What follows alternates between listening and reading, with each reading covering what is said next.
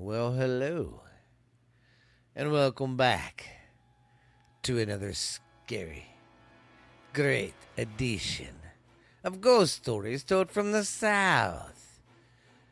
I am your host, Stephen LeBooth, and I got some good old stories for you today, my friends. So, if you're looking for something scary to wind down from the day, I've got it for you. Hope everybody's doing great. And welcome back, guys. I'm your host, Stephen Booth, the host of this thing. We got some good, good, scary stuff to talk about. Gonna keep talking about the road, so sit back, relax, and uh, don't get scared. Alrighty then. okay.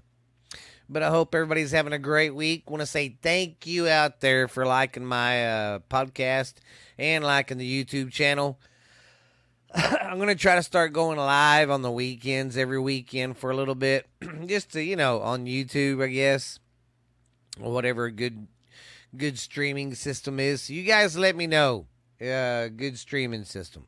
Rago, what are you doing? Anyways, um, yeah, sorry I was yelling at the dogs. Didn't mean to yell at y'all. But like I said, I want to say thank you to everybody listening around the world. We are getting some great download numbers, and uh, people are liking the show more and more. So keep telling your friends about it. Keep doing whatever you're doing, and um, yabba dabba doo. All right, now, like I said, we got roads I'm going to cover still because it's summertime. I think after today, I'm going to research. Uh, I know I'm still going to keep it on roads but I think I'm going to try to start doing some from around the world and see. I did some of this last year, so I'll see uh, if I covered any what roads I covered. I'll I'll just do one section or one country at a time. I might start out with Mexico because they got I just love their culture and they have a lot of spooky stuff that happens down there. So yeah. Anyways, guys, like I said, thank you very much. Hope your week is going great. And I uh, just want to say thank you out there listening. But if you're ready, I'm ready. Sit back, relax. Get you a nice warm blankie and a cup of coffee or some Joe, hop cup of JoJo. And get ready to be scared. All right, that was kind of retarded, but sorry if I offended anybody with that. But uh, yeah. All right, our first story. What's going on? Y'all hear that too? Anyways, our first story we're going to talk about is I 4, the dead zone in Florida. The I 4 dead zone, Florida's haunted highway, each day, thousands of unsuspecting drivers pass over a section of highway known to locals as the uh, I-4 dead zone. That's un has this un oh unassuming quarter mile is called oh is said to be the one said to be one of the most haunted highways in the nation. But like I said, they say that about everything that's haunted. Where was I? Uh, how was in the nation? It's the site of the failed German immigration colony and the final resting place of settlers who died during a horrific yellow fever outbreak in 1879. It's said that deadly conquest were okay Con- conquest were in stone for anyone who disrupted the uh, bury the burial grounds, including the developers who paved over it to build the road and bridge that stands today. If you are planning a trip to Florida, check out our our list of haunted places to discover. That's what they're saying if you go on the site. But we're not going to talk about everything. I'm going to get my bifocals on. Maybe turn my light on just a hair. See if that got any brighter. Oh, well, that's as bright as that one goes. Oh, well, I'll get my bifocals real quick and we'll finish up that story.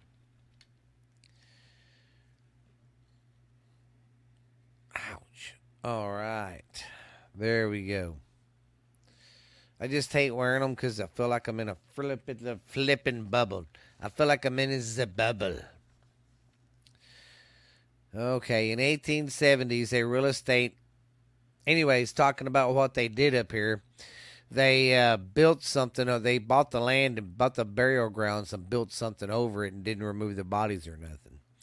And I can kind of testify to stuff like this because when I lived in Oklahoma for about two two and a half years, I would go uh, went to an Indian cemetery and that's what they were saying because I asked them I said why do they have their personal items on the uh, tombstones? You know, aren't they worried about people coming up here and stealing it? And they said, well, no, if they uh, it the legend goes if you take something you'll be haunted and bad shit will happen to you. So if you're ever at some cemetery and there's something on some tombstone, uh, leave it alone. Man, do y'all hear that cracking too? I'm sorry, I'm a perfectionist when I like my audio sounding great. Okay, so anyways, now we're going to go back to the history of the land. In the 1870s, a real estate mogul named Henry Stanford marked the southern shore of Lake Monroe to incoming immigrants and potential citrus farmers. He sold 640 acres to a group of German Im- uh, immigrants who founded St. St. Joseph. Get off. Uh, St. Joseph's Catholic Colony. Prior to this, the uh, area was untamed wilderness with nothing but Florida wildlife and hand operate in a hand operated river ferry. The land was part of a large grant owned by Henry Sanford, head of the Florida Land and Colonization Company. In 1886, a tiny railroad station was built at built at the land was uh, divided into 10 acre uh, plots to sell off to potential farmers and investors. One of these attendants was a group of Catholic immigrants. Their priest, Felix Swig- Swigberg, oversaw the settlement. According to the Central Florida historian, colonization efforts ended after only four families moved to the area. St. Joseph's Catholic colony never really took off. In 1887, a yellow fever breakout sealed the fate of the land forever. This disease killed four members of one of the families, and with the rest of the colonies fearing the fearing that the fever was uh, contagious, the bodies of the dead were buried in the woods just north of, north of the railroad. Farther, Swingelberg was called back to the area to perform the last rites of the deceased, but he never returned to the colony. Just three days after arriving in Tampa, he uh, oh he succumbed to fever, and with his death went the known location of the grave sites. Oh, so it was their burial ground. It wasn't no ancient burial ground. Some believe that the some believe that because the people never received their last rites, their souls could not rest, and they roamed the area angry at the living. This uh, this may explain the bizarre happenings surrounding with uh, surrounding this stretch of road today.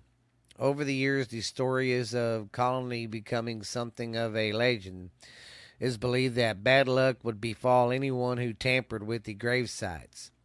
Locals say that a farmer's house burned to the ground and was reduced to uh, smoldering embers after the after he removed the grave markers. And later, a child was run down by a truck driver after he dug uh, dug around the site during play. Just enough unexplained activity was or was occurring to earn the area the grim nickname Field of Death. Hey, would y'all quit back there? Y'all are scaring me.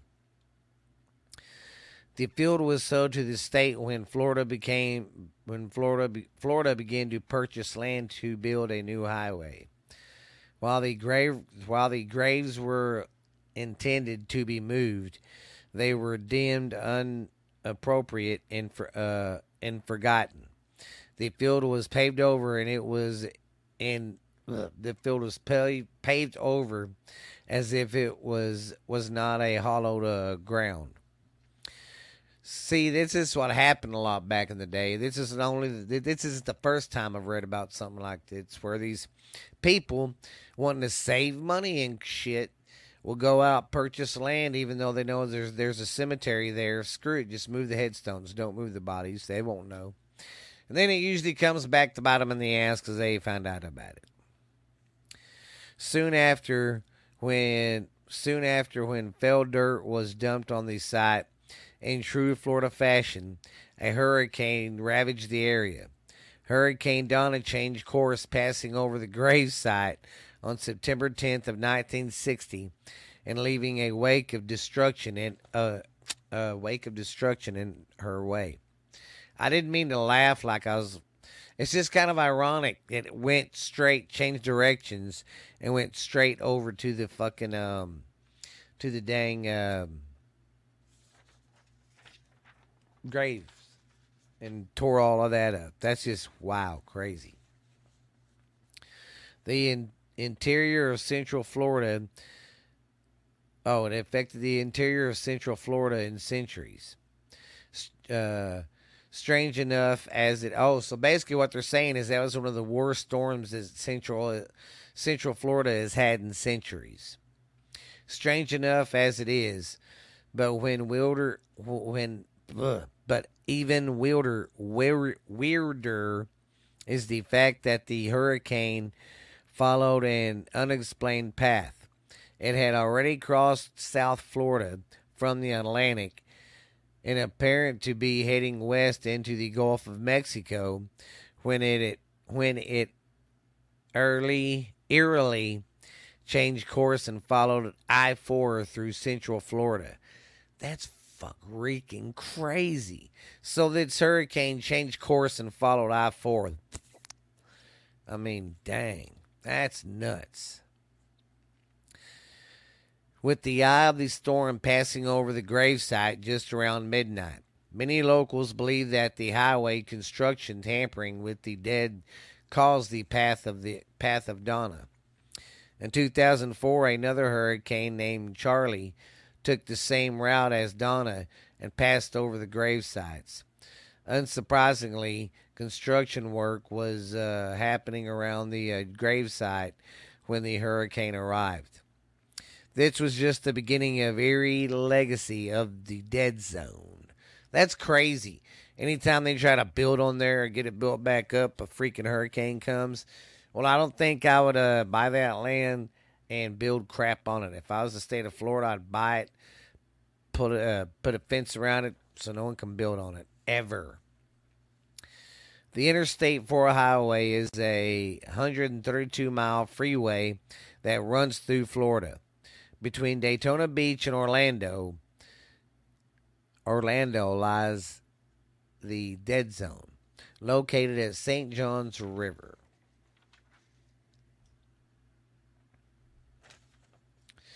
Drivers and visitors to the I 45 dead zone tell of strange occurrences as they pass over the specific stretch of road. Cell phones are known to pick up voices at the south end of uh, I 4 bridge in Seminole County.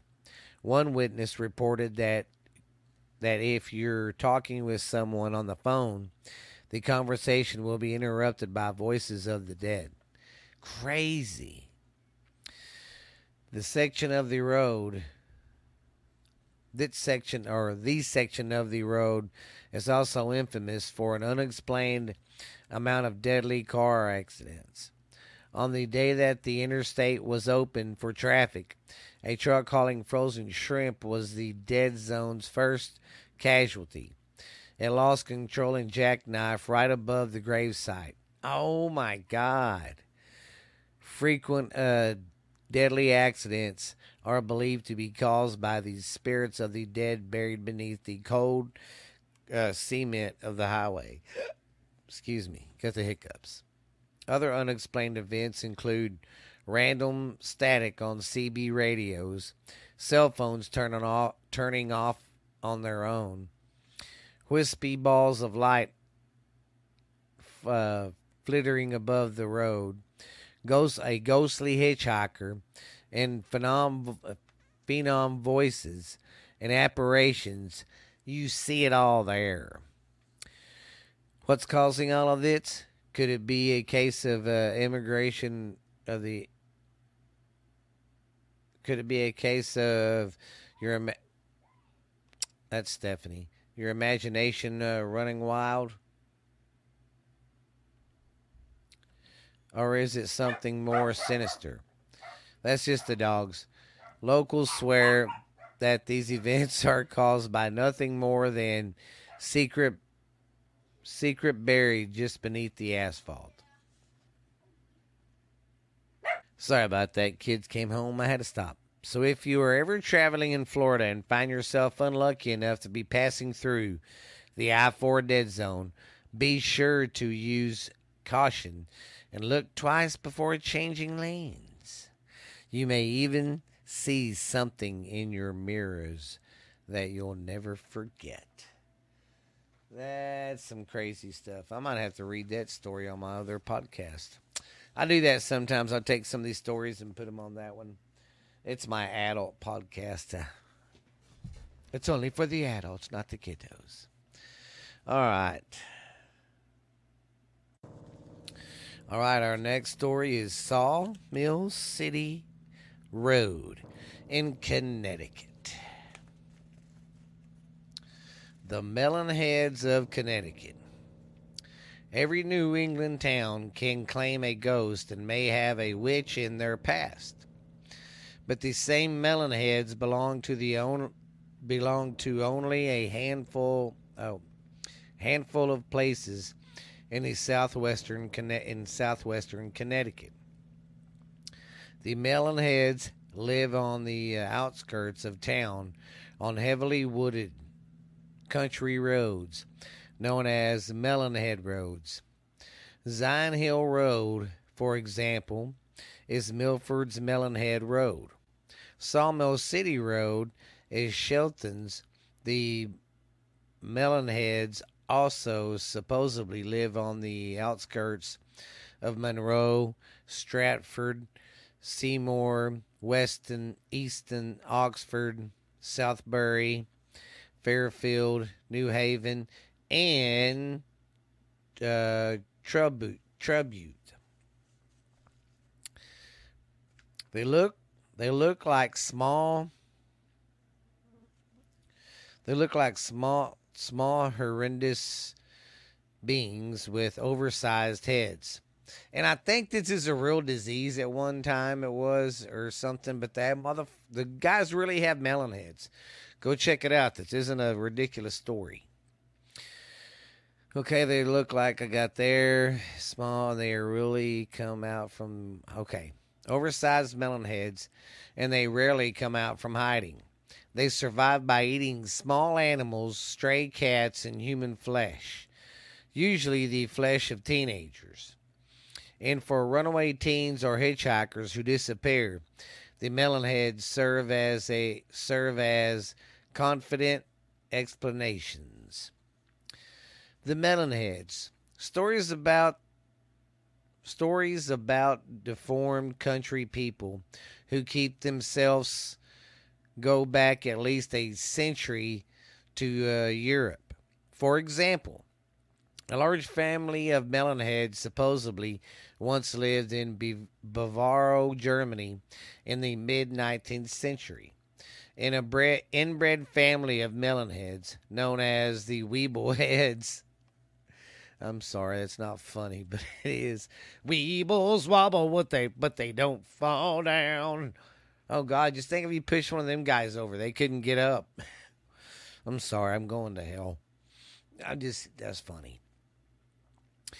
We uh they were said to live outside uh, Risbury, England around 1900. According to another theory, the term melonhead may stem from Melanogan, which or which describes mixed race people in the Appalachians. They had an ancestry of European outcasts, for uh, freed slaves and Native Americans, and they keep to them and they kept to them to themselves. Melonhead stories survived in Connecticut after World War II, a time when people moved away from the cities into the suburbs. They probably reflected the uh, New York ex exuberance, prejudice, and fear of isolated rural folk. But how did the Melonheads end up in Connecticut? That's the question. That's the story I'm going to break down. Once, one theory claims that they came from a family accused of witchcraft and banished into the wilderness, where they survived, and uh, of course, they were inbred. Through centuries of inbreeding, they um, multiplied into melonheads or mutated into melonheads. According to another theory, the melonheads escaped from the Fairfield Hills Hospital, a now abandoned mental institute, or corner, excuse me, our Garner correctional institute, which specifies in inmates with mental health problems. Before or both are in Newtown, Connecticut a var- a variation on that theme has the melonheads ex- escaping from an escaping from an unnamed mental institution in the 1960s. The building supposedly burned. Some of the inmates escaped and turned to cannibalism, which caused their heads to swell. Similar melonhead stories also uh, surface in Ohio and Michigan. An evil Dr. Crow supposedly conducted experiments on orphans in Kirtland, Ohio. The children escaped, burned down the orphan the uh, orphanage, and retreated into the woods. In Michigan, the melonheads were children with hydroxys with hmm. anyways they was abused in an insane asylum in Owato Canal, uh, County and eventually released into the woods. Wow. Let me get a drink, and we still got more to go.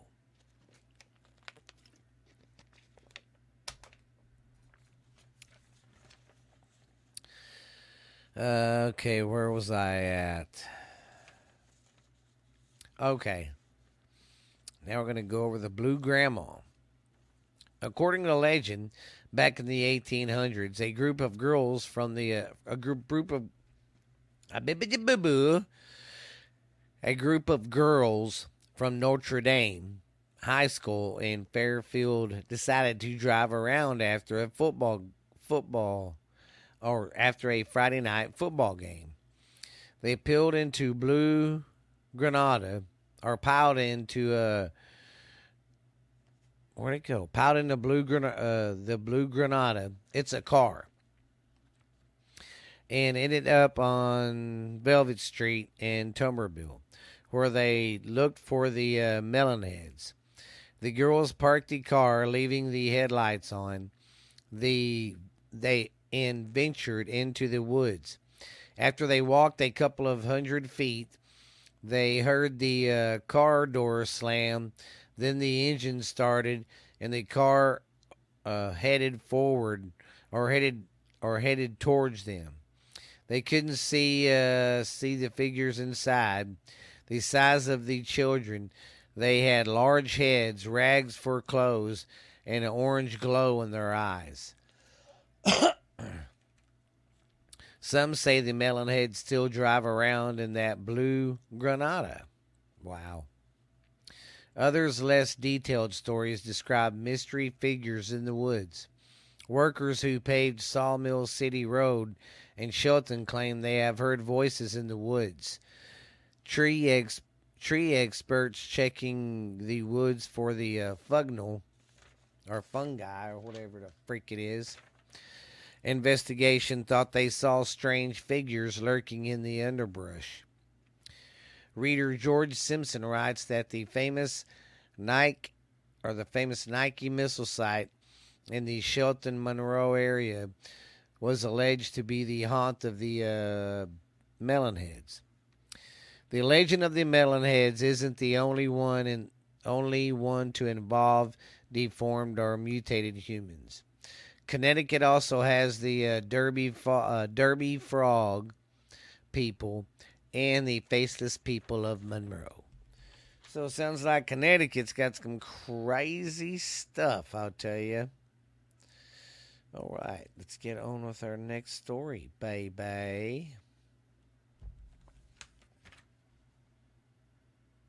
Okay, our next story is the Devil's Washbowl in Vermont.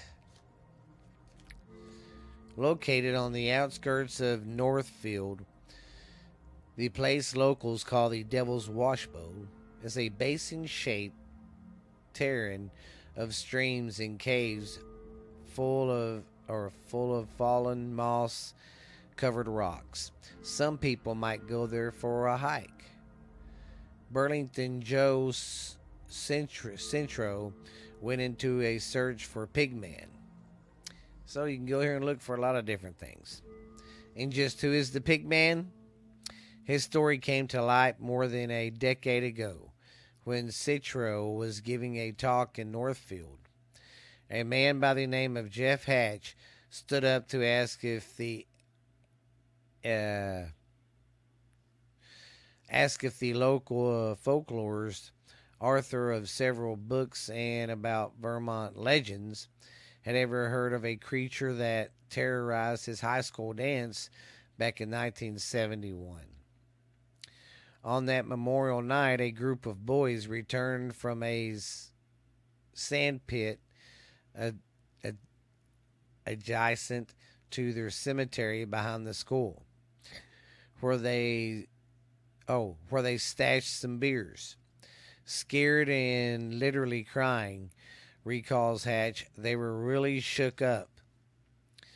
The whole group reported having seen a human like creature covered in white hair and white hair bound over the hill, kicking up sand with Hatch when Hatch and other partygoers followed the pack of the pit. Of course, he did not see anything, he says, except for the uh, cloven, cloven marks in the sand. Around this same time, Hatches says people's uh, dogs and cats started coming up missing. One resident of Turkey Hill, a part of Main Mountain, reported hearing something rattling around in the trash can. According to Hatch, the fellow ex the according to Hatch, the fellow the follow ex except to the uh, away raccoons. Instead, when the when the thing stood up, it was all white and covered in hair. Reports gathered by Hatch places the creature at somewhere between five foot to five foot or five six foot, with a pig-like snout and beady eyes. Around the time of the first pigman sightings, Rumor has it a fair a fair-headed teenage boy disappeared from the Derby farm in Northfield. Some say the uh, some say he became the pigman. Others that he became Pigman's dinner. No one seems to have a name for him. Is Pigman a monster, a farm boy gone feral, or a figment of a country folks' uh, imagination. However, his status is reality. He is one of the stars of the Citro's new book. And it's called the Vermont Monster Guide. So if you want to check that out, go do that. All right, get ready for our next story. Got two more left. All right, our next story is the Anchor Avenue in Illinois.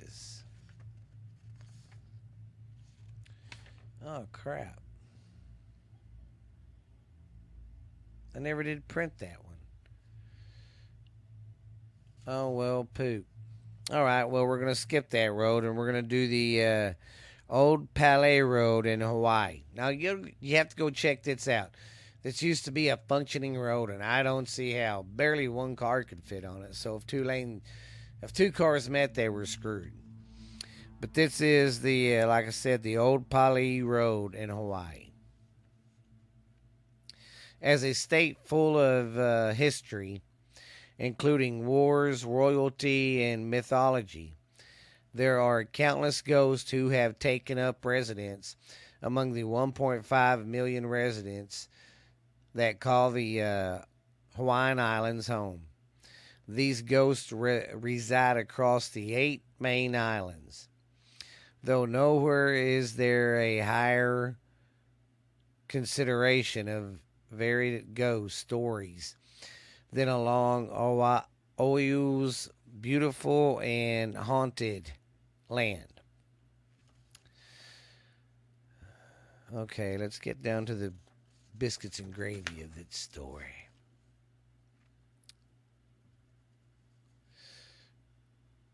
All right. There are several legends and tales and paranormal activity near the uh, Pali Highway. There is one. There is one story more fascinating than the others. It is said that Pele and the demon Kamapua'a, a half man, half pig, had a bad breakup and agreed to never see each other. What the hell? See each other again. Legend has it that they cannot take pork over the Pali Highway because it means that you are taking Kalpeas from one side of the island to the other. If you try to bring pork across, your car will stop. And some point along the journey, an old woman with a dog will appear. Wow. So that's a thing don't like pork there. But man, I thought freaking Hawaii was like the king of king of pork because aren't they big time spam eaters? I don't blame them for it. I love me some good spam too. Oh, what do we say here? Dating back to, night, to 1847, the structure was only used for a few decades before being abandoned and reclaimed by nature. The small single story, three tiered construction was constructed with Western influence in the, guide, and in the guidance of, uh, of Hawaiians. The slightly off centered windows were uh, what the hell? Oh, this is talking about a building that's on there. Okay. Where was I at? The three-tiered windows were built as such to order ordered to ward off spirits and night marchers. I'll tell you a story about the night marchers one night from Hawaii. That's a pretty cool story too where was I at? Night, uh, the uh, night marchers, who are commonly thought to roam the area near the Pali Lookout. Unfortunately, you're not allowed to visit the ruins and must simply uh, admire the stunning piece of Hawaii history and photographs. Well, that sucks. Yeah, that would be pretty cool to go there and see that. So, well, I'm sorry I shorted y'all a story this week. I didn't mean to, guys. I'm so sorry. But I hope you guys have a great night or have a great weekend. Hope you like my stories. They're going to be a lot better and a lot more juicier next week, guys. So uh, until then, Keep being scary, everybody. And this has been Ghost Stories Told from the South with Stephen LeBooth, guys. Thank you for everyone who listens and thank you for the downloads. Keep it up. Leave me some five stars review. Stop. Blah, blah. Five star reviews if you want to. And uh, yeah, man, it'll be great. We'll see you later. Have a good one, man. Bye.